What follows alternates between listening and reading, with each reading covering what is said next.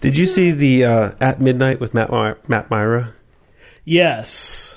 Where he was trolling Chris Hardwick the whole way through, yeah. That was really funny. And did you did you see the one with um it was Little Esther some douchebag and Neal Brennan and the douchebag was like he was taking down the whole show because he was awful and I didn't watch Little last. Esther and Neal Brennan were really funny and then yeah Is it like the last two or three? it was yeah I think it was Wednesday's episode Okay, I haven't seen it yet then. Yeah, but the Matt Mira one was so funny. He, he basically stuck with his uh, Yeah. thing until it came around being, and then yeah, Chris he controlled the whole goddamn show.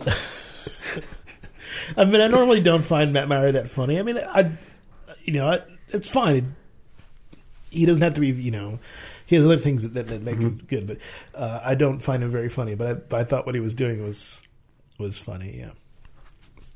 I had to go look up what the fuck is Chappie. some dumb movie by the guy who made District 9 Okay, VR is taking off. Now you know I have an Oculus at home but um, that my company bought and no one else wants. But no one else in my office wants I should say everyone in Tucson loves it and no one else in Pittsburgh cares about it. hey, more more Oculus for me. But Valve is coming out with a new um, headset. Uh, someone else is coming out with someone else. So there's lots of people are working on this. okay.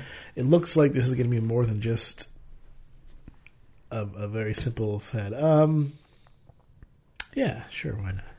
Uh, yeah, sure, why not? It's only like probably like three percent alcohol, four percent. Yeah. Oh, seven. Never mind. Seven. Okay, never mind. It's more exp- it's more uh, boozy than I would think for something like that. but- Yeah.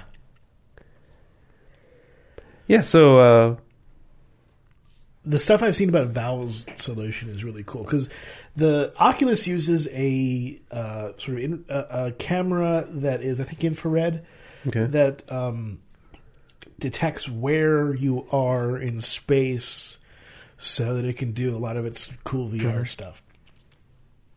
That's like a camera that's attached to it. The Valve solution is bigger and broader. They actually want you to place two of these laser emitters in the room that then reflect off of it and and, and Okay. gets it so it's like lidar. yeah, and then you have two like hand controllers that have those on them too, so you can then interact with stuff. So they want you to actually walk around an environment. They don't. They don't want you to be just in your at your computer. That's at weird. You your need the hand controllers. I mean, You don't need them. okay, but I'm saying you know the Kinect uses image processing to find your hands in a TV camera. You yes, know? So I'm surprised that but the, the, point of the Kinect is you're always in front of the Kinect camera. The point of the Valve thing is they actually want you to be inside of a room and have that room then be your space. So you can actually walk around and interact with objects, not just in the preview. of probably the get better resolution with lidar than you will with camera imaging. Even if you had, even if these same emitters were cameras, you probably can get a finer resolution Well, it. I mean, I think what it is is is getting multiple, not just one aspect of where you are, but multiple ideas. Well, I mean, the Kinect has two cameras, so it can do 3D, right? I mean, Yeah. it's it's six inches apart, but it's enough to get depth, right? right. I mean, the multiple laser emitters, two of them is the same thing, but they're Yeah, 10, it- 15 right. feet It- apart. it's, so. it's, and it's much more resolution, yeah, because you can get very fine resolution on lasers. And I mean, that's the one thing with the Kinect. I mean, you never know whether it's the Kinect or the game, right? But you know, we got Max a used version of the Star Wars Kinect game, and he loves it. And I read the reviews. I knew he would love it. But for an adult, it doesn't have the resolution. Like you, you can't sword fight. You can just swing your arms wildly. You know, that's all you can really and that's, do. I saw Max play Fruit Ninja, and he just loves to jump around. He doesn't Yeah. he doesn't care about necessarily hitting thing. I mean, he, he he vaguely cares, but he's not trying to. Today he figured out we were playing the Kinect Adventures, the one that comes with the Kinect, you know, Uh-huh. like the different you know sports games, and the menu screen, you know, has the hand you move. He figured out he could move the hand with his foot today. He's like, Dad, watch this. He picks up his foot. It's the hand. He thought it was the coolest thing because he was controlling the hand with his foot. Right, because that doesn't make sense. It should know. Whereas, yeah, Kinect doesn't know. it sees an object in front and it just assumes that that's An a object on the end of an appendage. Yeah. Yeah, so he thought it was the coolest thing because he was controlling it with his foot. But but the idea of not just being in front of something, but actually having a space you can explore is really it's pretty unique. So At least have goggles too, right? yeah, oh yeah, you have a whole you have goggles, you know, headphones, and then you have these things that you can then interact the, with the world as well. Right. The, um, that's cool. I mean, yeah. Hopefully it takes off. That'd be really cool to have something that immersive. I saw a really cool thing. Let's see, let me see if I can find it here. Uh, search for like Kinect Sand Table. See if that comes up. All right. Kinect sand table. Let's see, I don't know if that's gonna find. Augmented reality sandbox with real time water flow. Yeah, yeah, yeah. Pull that up. All right, so he's scooping up something, scooping up some sand and putting it down, and it, uh, it's There's turning a- into a topographic map. The- yeah, there's a projector. There's a sand table, and there above it is a projector and a Kinect. And the Kinect is doing the the distance readings, the topographic readings, and then there's a computer that projects topographic. So if you make a mountain of sand, it will make a mountain. If you dig it away, it'll fill it in with water, and it draws contour lines and everything. There's a video. Um, you can watch So some I'm kids watch some kids play with this. I'm, It's I'm just watching it. yeah. Yeah. I mean, it, it looks. I mean, it's a neat idea. I don't see it didn't, didn't appear all that like super fun, but Well- then again, I mean, It's imagine that at a children's museum. yeah, that's true. But And- but uh, but the the idea of what you could do with it is, is pretty cool if you you know turn it into fun things or or just um, modeling. It's much easier that way, right? I mean, if you could model something in 3D with your hands and then have it turn into a computer, it is that that's a lot easier than having to stretch everything with a mouse and stuff. So Yeah. It's really cool. You know, a lot of people use the Kinect sensor. I don't know what it takes to hack that to interface it with a computer and write a program with it, but uh, I've seen several things happen with it, and and I just thought this one was cool. You know, I'm a I'm a map geek. I'm a you know Boy Scout hiking topographic map guy, and and I like how this one draws the contour lines and everything. Oh. It's pretty neat. it's it's cool. Definitely some cool tech. Uh, okay, let's see what else we got. So, artificial intelligence. I, I I wanted to speak on on this subject because you making faces at the camera. breaking that fourth wall. I think that a lot of people still have this feeling that because I, I see articles still about uh, what are we going to do when the AIs take over that kind of thing and part part of the, the issue is that I really think that there's still a, a very uh, a public misunderstanding of what we now understand about intelligence, which is that it's not all logic. It's not just hundred percent logic. In, in in fact, we rely very strongly on our emotions. I was reading an article about this where they they have people who have had brain issues where they had the their emotional sec- center either destroyed or disconnected from their logic center. They can't operate at all. They're unable to make decisions. Emotions turn out to be incredibly important in intelligence. They are uh, sort of the backbone on which it, it, relies on. So it's it's not that you remove emotions, you become illogical. It's, it's that if you remove emotions, it, it, it no- nothing works. It you have to have the emotional quality there, and that's really why artificial intelligence isn't around now because if it was just about creating a logical program, well, that's easy. Logic is, is what mm-hmm. is what computers do, and or not. I mean, those are that simple. That's you know we can design circuits to do that. We've been doing it for you know 70, 80 years, doing you know circuitry like that, even longer. The the idea of building an emotional machine that under that, that is intelligent in the way that we are is so i mean it took evolution as far as we know there's nothing that's been nearly as intelligent as we have that exists on the planet. There are things that we see that have taken different roads to intelligence. Octopus is an example. It's a it's a mollusk right? That that's a clam that turned into something. Um, whereas we are kind of a uh, we're a fish that turned into something. So it's, it's a very it's a different lineage of animal altogether, but it turned into something you know vaguely intelligent in the same in, in a similar manner, but in a very different aspect but emotions play a big role in this, or these instinctual things that we that we think are baggage. No, they're not baggage. They're part of our development, and they they're, they're part of what what gives us the intelligence that we have. You're talking about an octopus. I saw this video the other day. It's an octopus attacking a crab. Really cool. Let me pull it up here. It's just real short. All right show me a video of white. Okay, here it is. There's a there's a crab. It's in a tidal pool. And this lady, you know, this is one of those happy accidents. Lady's just filming this crab, you know, whatnot. Crab has like orange legs.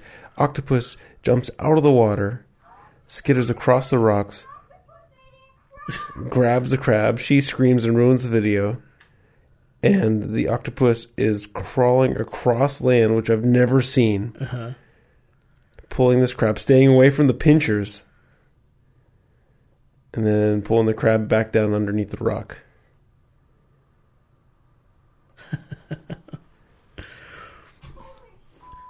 it's almost got to the point where I'm I'm not sure if I'm going to eat octopus anymore. Oh yeah. I mean, I think they're really, really intelligent.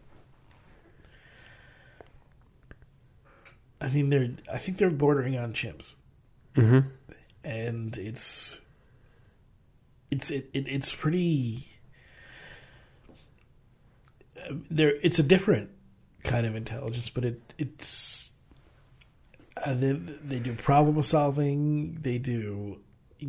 They're they're able to adapt their environment. They predict the World Cup.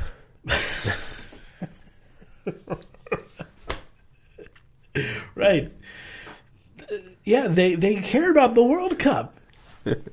wow, yeah, yeah. No, I mean it, it is it, it, they are very very intelligent creatures. And that uh, you know that should be respected. Because you know if it, there has to be some limits, right? I mean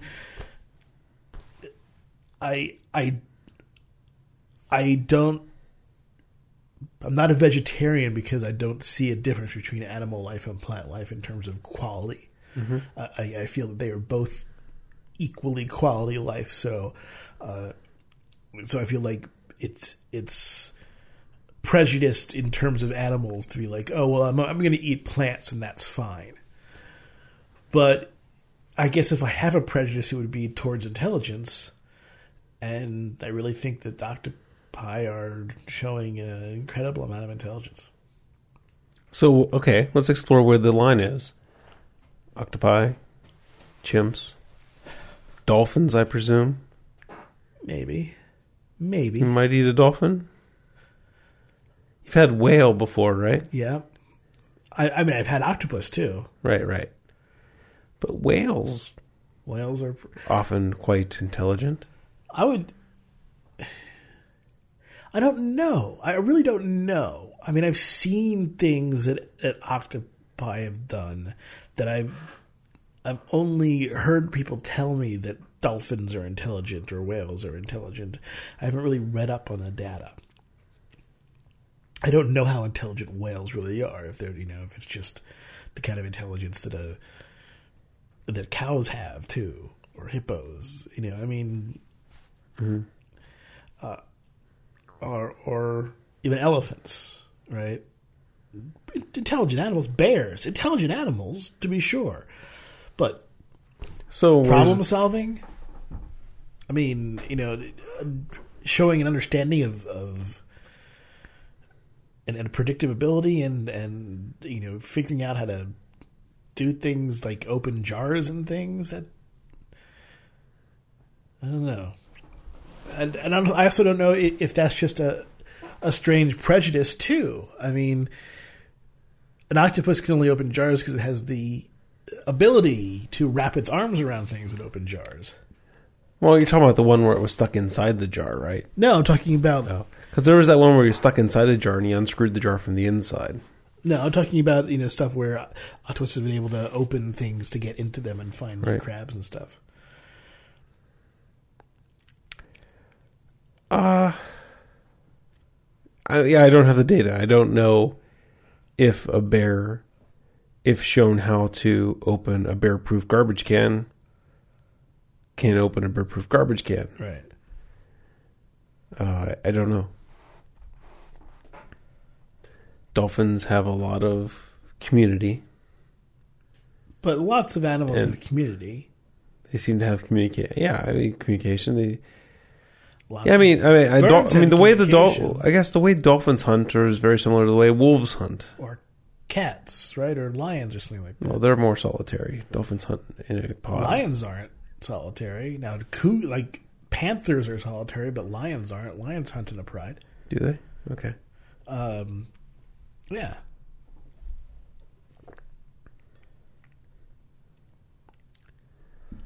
Okay. You ever seen? Yeah. I've seen stuff like lion, a, a pride hunting down elephants. Oh, okay. Yeah.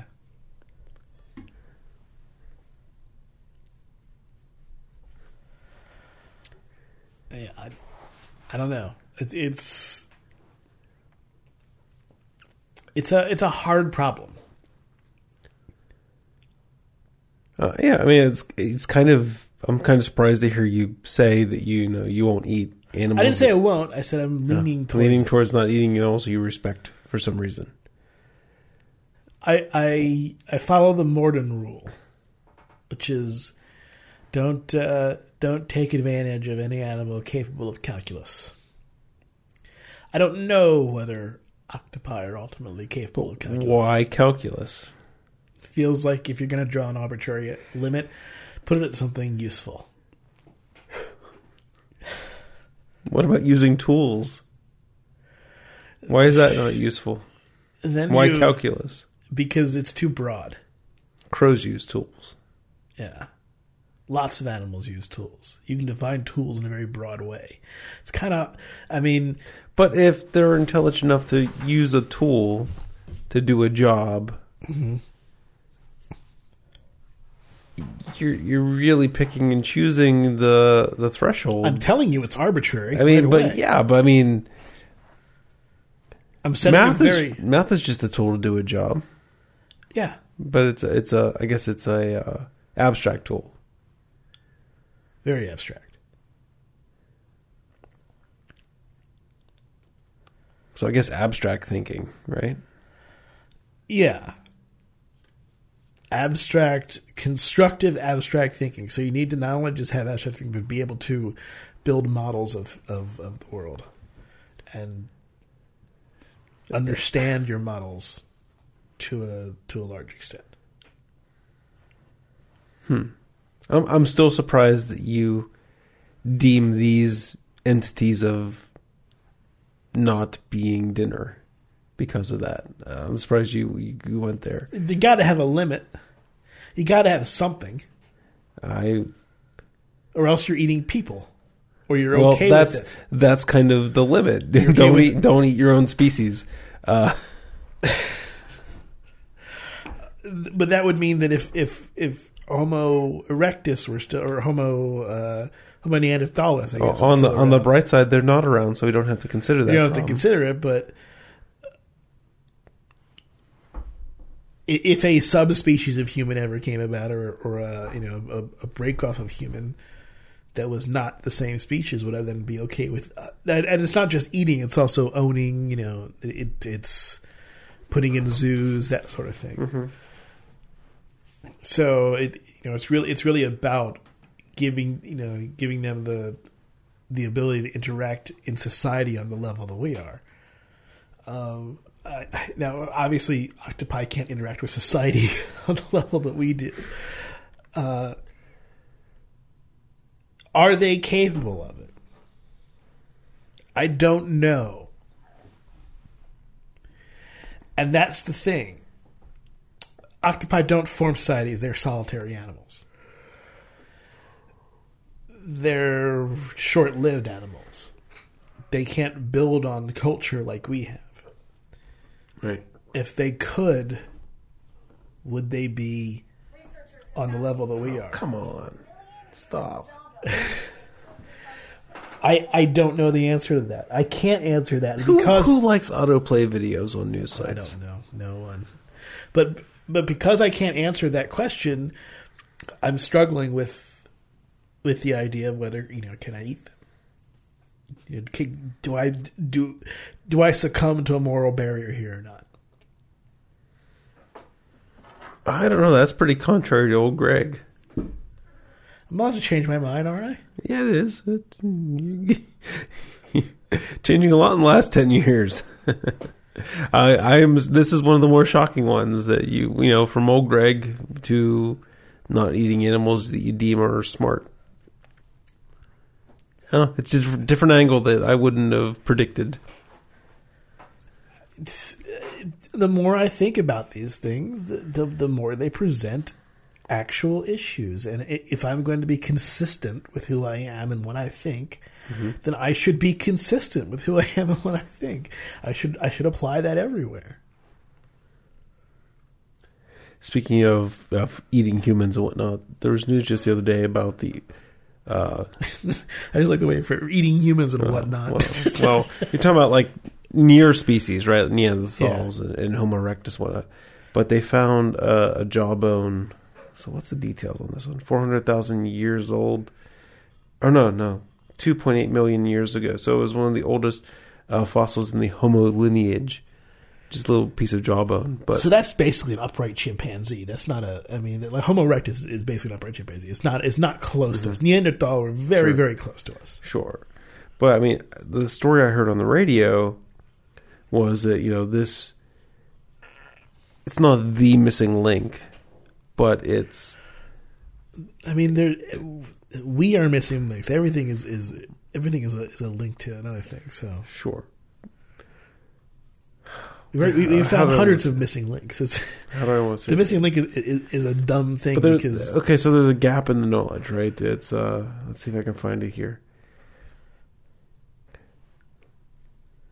Or, uh, so the Homo genus could have evolved half a million years earlier than previously thought. yes, yes. Uh, Fossilization is a rare event, so we're lucky to have Yeah. fossils at Mhm. all, much less so many fossils that we have. So Lucy, which is not human at all, right? Australopithecus. Right, is 3.2 million years old. And so this one takes Homo back to 2.8 million years. So you only got 400,000 years. Now, I'm not saying that's the same line of ancestry, Right. but it brings uh, the two Right. It, a lot closer together. it, it implies that well, the, Homo Australopithecus ate all were- the Australopithecus. Right, is that Homo and Australopithecus? Well, it, it implies that at the very least, Homo and Australopithecus were evolving, were, were cohabiting the same at the same time period. Right. Let's see if there's anything else in this story that is I can glean.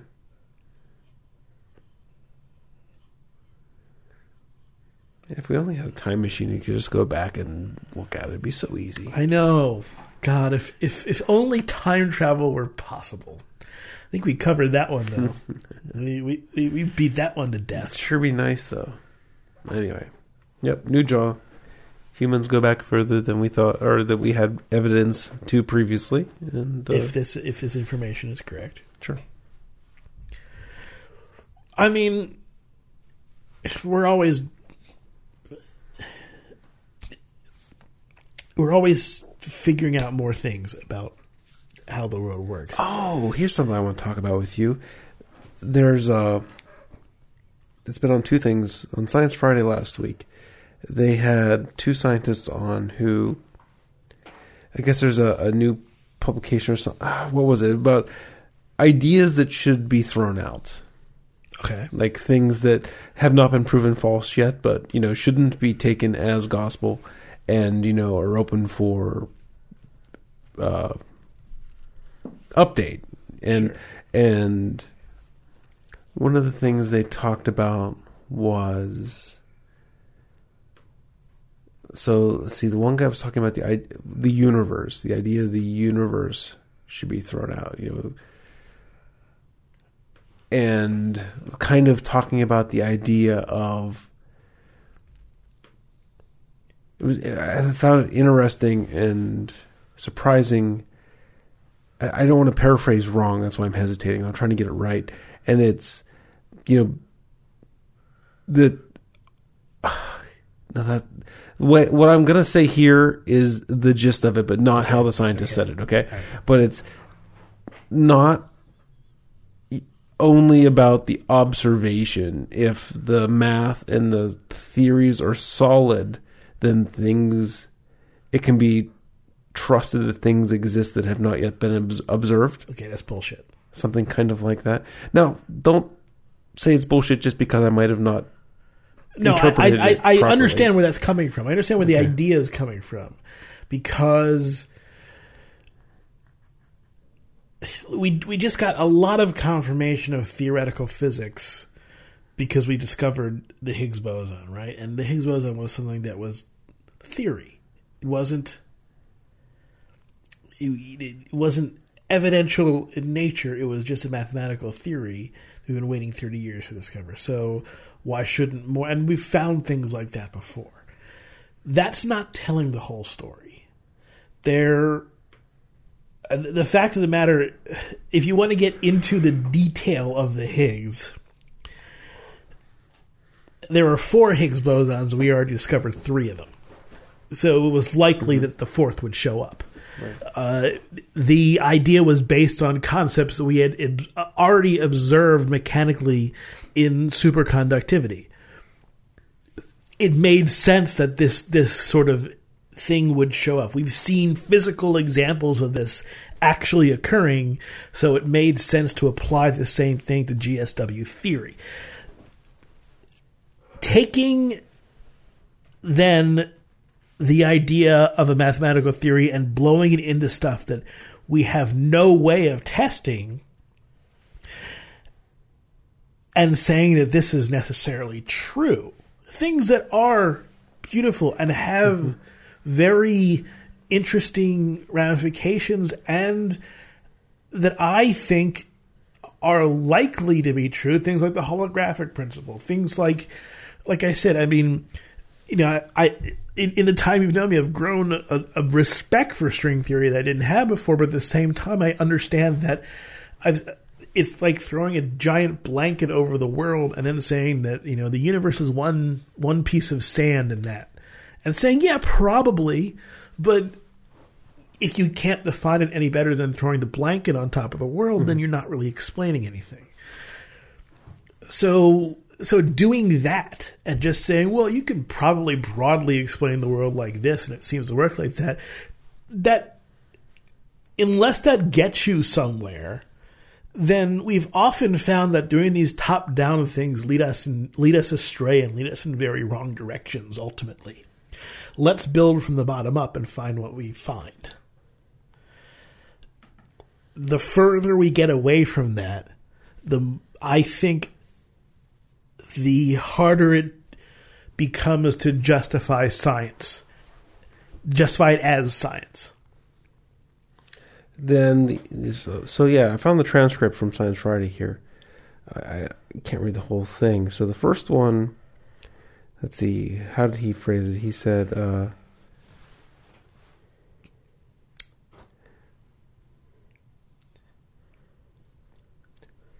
the universe should be the idea of the universe should be thrown out, right? Multiverses, all that stuff is, is probabilistic. You know, uh, again, don't don't take too much stock in how I'm misparaphrasing Sure, what they're sure. saying. Um, the scientific concept universe equals observable universe as thrown in the towel. Perhaps that's okay. What's not to like about a universe encompassing infinite knowable space? But the hits keep coming. As cosmologists delve deeper into the past, they find more and more clues that, for better or worse, there's more out there than just the infinite space beyond the horizon. Extrapolating Yes. backward in time to the Big Bang, cosmologists have identified an epoch called inflation.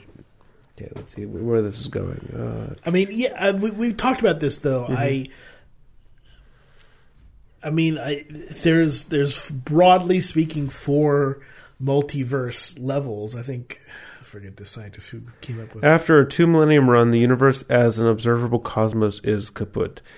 Beyond Yes. what we can see, an infinite array of galaxies exist. Beyond that, an infinite array Maybe of probably. an infinite number of bubble universes bounce and pop in the uh, If inflation is right, sea. yes. So Inflation is one of those things that that really the, the evidence is, is pretty scant. Um, we we build lots of models on it, and it it it, uh, it works. The models work, but the evidence for them is much more scant than what we would, you know, th- than than the evidence is for, for other things that, that we've come up with. So that was by Seth Lloyd, professor of quantum mechanical engineering at MIT.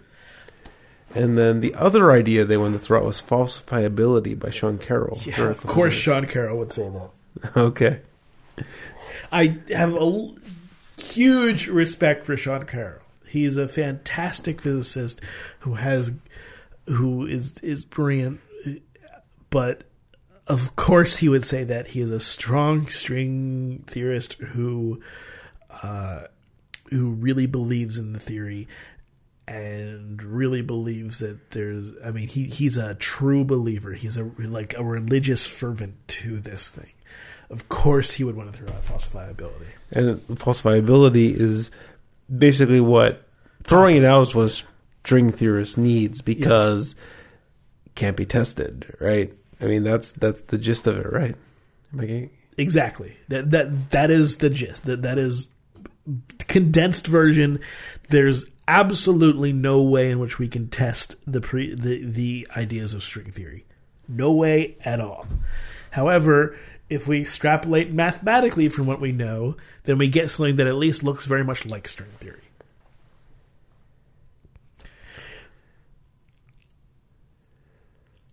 All right, so that's all I had there. I- There's there's a lot in the transcript I can't Yeah. really con- consolidate it quickly. And But so, like the the, the four multiverse levels, uh, the, the first level is that there's something outside of our cosmological horizon, and really no one disagrees with that. That's right past 93 million miles. yeah, that's Yeah. most of the universe, right? Right. It's So, like I mean- ninety six percent of the universe. But it's causally disconnected from us, so it's not part of our universe. And I've said before, if we can't observe it, does it really matter? It might matter in the the knowledge that humans have acquired, but in uh, you know as as a as a um, cause and effect or response to stimulus, it, it, Yeah, this is very much a the moon is not there if you don't look at it situation with the rest of, of with whatever is outside of our cosmological horizon. It literally does not exist to us. It has no effect on us. So yeah, I mean, it, it's not it's not a shake your head thing. It is literally it well, doesn't. but exist. saying the moon, the moon still has effects. yes, the moon has effects Right, on us. right. What is outside of our cosmological horizon doesn't. Right. Anything that's moving away from us, the, the, the combined speed of us moving away from them is, is greater than the speed of light, we do not have causal contact with, and therefore it is not part of our existence. Right. Our existence is only that which we can interact with. Yeah, no, I I agree with that exactly. You know, so for the uh, the canon of human knowledge, it'd be good to figure these things out, or at least have a good guess, Yeah. and, and maybe that'll lead to uh, that could definitely lead to interesting discoveries and other furthering of human invention. But cause and effect, it, it doesn't, and you know, for years I tied that back to kind of, you know, you know whether there's a deity out there or not, right?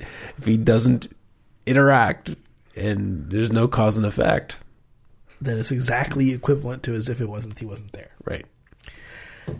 The second level universe, multiverse, is the idea that there are these bubble universes for inflation. If you follow the math of inflation, then inflation basically says that's what we should expect. We should expect different universes with different uh, different physics in them, essentially, uh, popping up, bubbling up in this sort of infinite cosmos. Eh, I, I honestly really don't. I mean, inflation is a lot is on a lot shakier ground than, than a lot of the phy- physics that that I know of. Put it that way. Um, I mean, quantum mechanics. We we take that to six nines. We we are going five sigma on that motherfucker. On on, we are not doing that with cosmology. Not to that extent. Third level multiverse is the idea of is basically the the Everett multi-state theory, the concept of every quantum interaction, every possible quantum interaction splits into multiple states. There's there is no reason to believe that this is true, as far as I can tell, other than it satisfies a craving for people to to not have the world be probabilistic. Okay. Um, it still gives this. I should. I think long since long should have been discarded idea of dualism credibility by saying that there is a difference between there is a dualistic nature between uh, what, what we experience and the universe at large, and that there's sort of a universal wave function. We experience a local wave function version of it. Kind of, it's it's its own version of mind body dualism. The mind and body are separate entities, and, and you know they communicate with each other on some level, but but they're separate. Back to Okay. back to Descartes. There's no and then the fourth level universe is that any it, it's it's really dumb, I think, but it's that any possible mathematical structure is its own universe, which is out there. Okay. I mean, I I dislike dualism so much that I really dislike when people talk about something that, that people have considered established, uh, which is wave particle duality. I think that that is the wrong way of thinking about it because the evidence doesn't say that there that this is sometimes a wave and sometimes a particle. Sean Carroll would say the evidence shows this is always waves. That's what the Everett theory says. and No, it's all waves. All waves. Really, the, the the theory that I think comes closest to it, I think relational quantum mechanics is sort of like these are different objects. These are not waves. These are not particles. These are something else. And you can't define them as waves. You can't define. I mean, you can define them by their Hermitian operators but you can't necessarily define but they're not waves in the same way that a wave cresting on a beach is a wave and they're not waves and they're not particles in the same way that billiard billiard balls are particles they're something different and they're defined in a whole different way. Mm-hmm. We have to get and we had to just get around this idea that classical mechanics is is real and quantum mechanics is the problem. No, quantum mechanics is real and classical mechanics is the problem. Right. I, I kind of, I mean, a lot of times I'll say right and nod because I don't Yeah. follow. But this one, I mean, that what you lost said kind of makes sense, right? If you kind of flip the problem over, you can kind of say, okay, so you have this quantum effect that can manifest itself in different ways. Mhm. Sounds like, uh, I mean, from a almost drunk, you know, late night uh, point of view, it uh, seems like distill it or having the information condense out that way makes more sense than having this dualism Yeah. where s- something is And our ability to describe quantum mechanics is unprecedented. And our ability to describe classical mechanics, we have it, we have to do lots of weird estimation.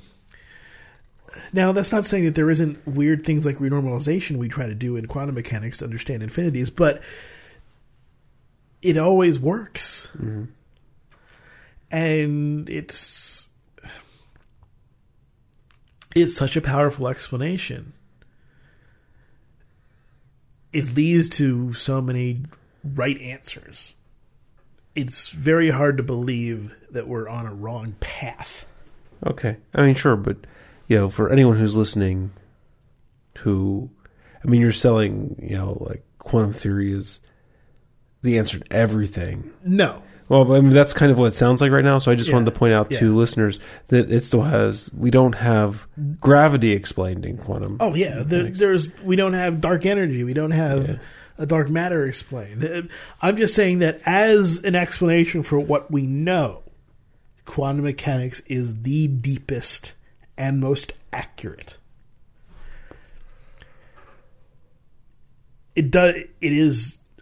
But I mean, people can des- scientists can describe gravity's behavior better in classical mechanics than in quantum.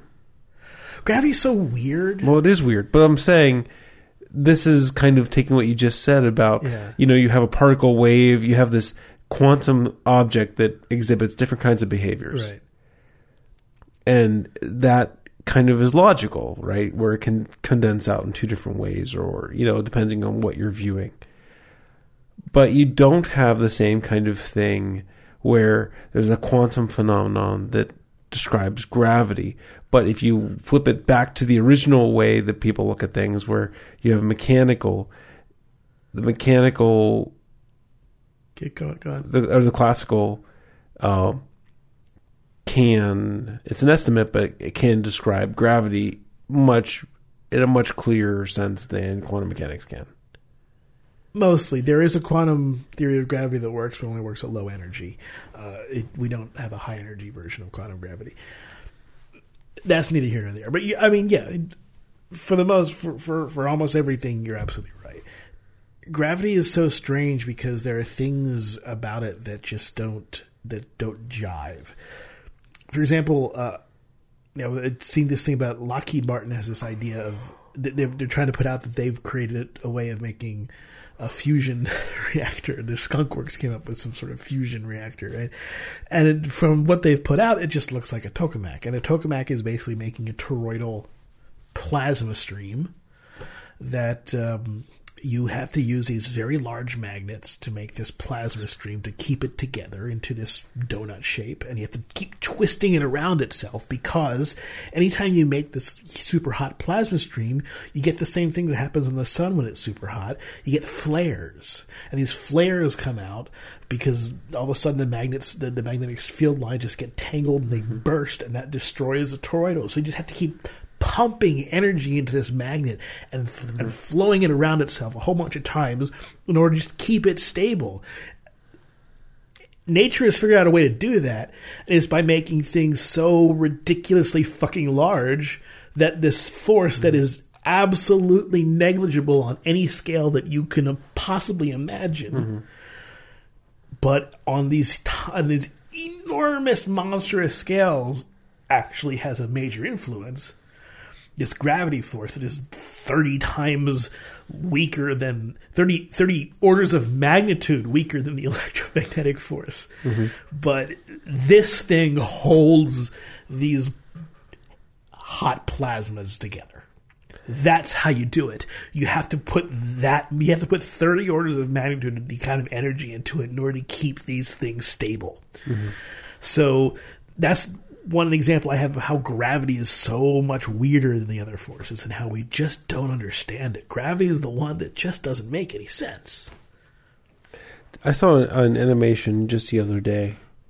It was uh, a planetary thing, so it showed the Earth. Well, it started off with like Ceres, a minor planet, then Mars, Venus, Earth, and then went to Saturn, Jupiter, the Sun, and then it went through all the, the you know the Sun stars that are bigger than the Sun to the biggest star that we know of, and The Canis Majoris, I believe. That could be actually. I think it might be it, small. it went through a whole bunch, right? But like just the you know that the scale of the universe is huge, but Yeah. just watching this thing is like I know it's the scales are crazy, but just watching again it's like wow. Yeah. Like the biggest star that we know of if you were in a jet airliner flying over the surface at 700 miles an hour, it would take like 1400 years to get to circumnavigate the Yeah. the star. and that but the difference between that distance and the distance and, and like a meter is much less than the difference between us and an atom so even the broad scales that we see in the universe and universal objects is much smaller than, than than the scales that we see of like quantum objects so Okay. that should be clarified That- that's why that's not you know that is the same reason that, that that's that's why gravity is so hard to study because these other forces show up at energy at very tiny energies that we can test with. Gravity, uh, we need in, in humongous energies that we cannot even create to try to test it. One of the uh, the beer stories that I put up, uh, there's a new place in Denver called First Draft, and this is a pour yourself self service bar. So you get a bracelet, and every tap has a computer monitoring system on it, accurate to a tenth of an ounce. So you can just kind of taste in up to a tenth of an ounce, ounce increment Uh huh. and just kind of and you just pay for what you do and you just draw off your own beers Sounds about right. Sounds about the, the, the way things are going. Sure. it seemed Why like a neat idea yeah, Yeah. yeah you use your little bracelet scan in Now, now, what if your pour is all foam? How do you? that's a good question what if the tap system's not balanced right Yeah. and you're pouring a bunch of shit i don't know how that works when it's not open yet but Yeah. it'll be open when we're out there so we we could have the Oh, yeah. opportunity of checking it out I, I would like to check that place out on weed. we could absolutely check that place out in october they expect they'll be open in like june-ish so awesome. It's uh it's called First First Draft and it is on Larimer Larimer Development in River North. I'm not sure exactly where that is in part of town, but I've been on Larimer Street before. I'm just not sure how long Larimer Street is. Like Arapahoe, like Yeah. goes like all the way up to Fort Collins or something Yeah, like that. It's yeah. crazy. So Well, we'll probably have a a uh, rental car while we're out there too, so we'll just go driving. mhm. you want to wrap this up? Let's do it. Sounds good.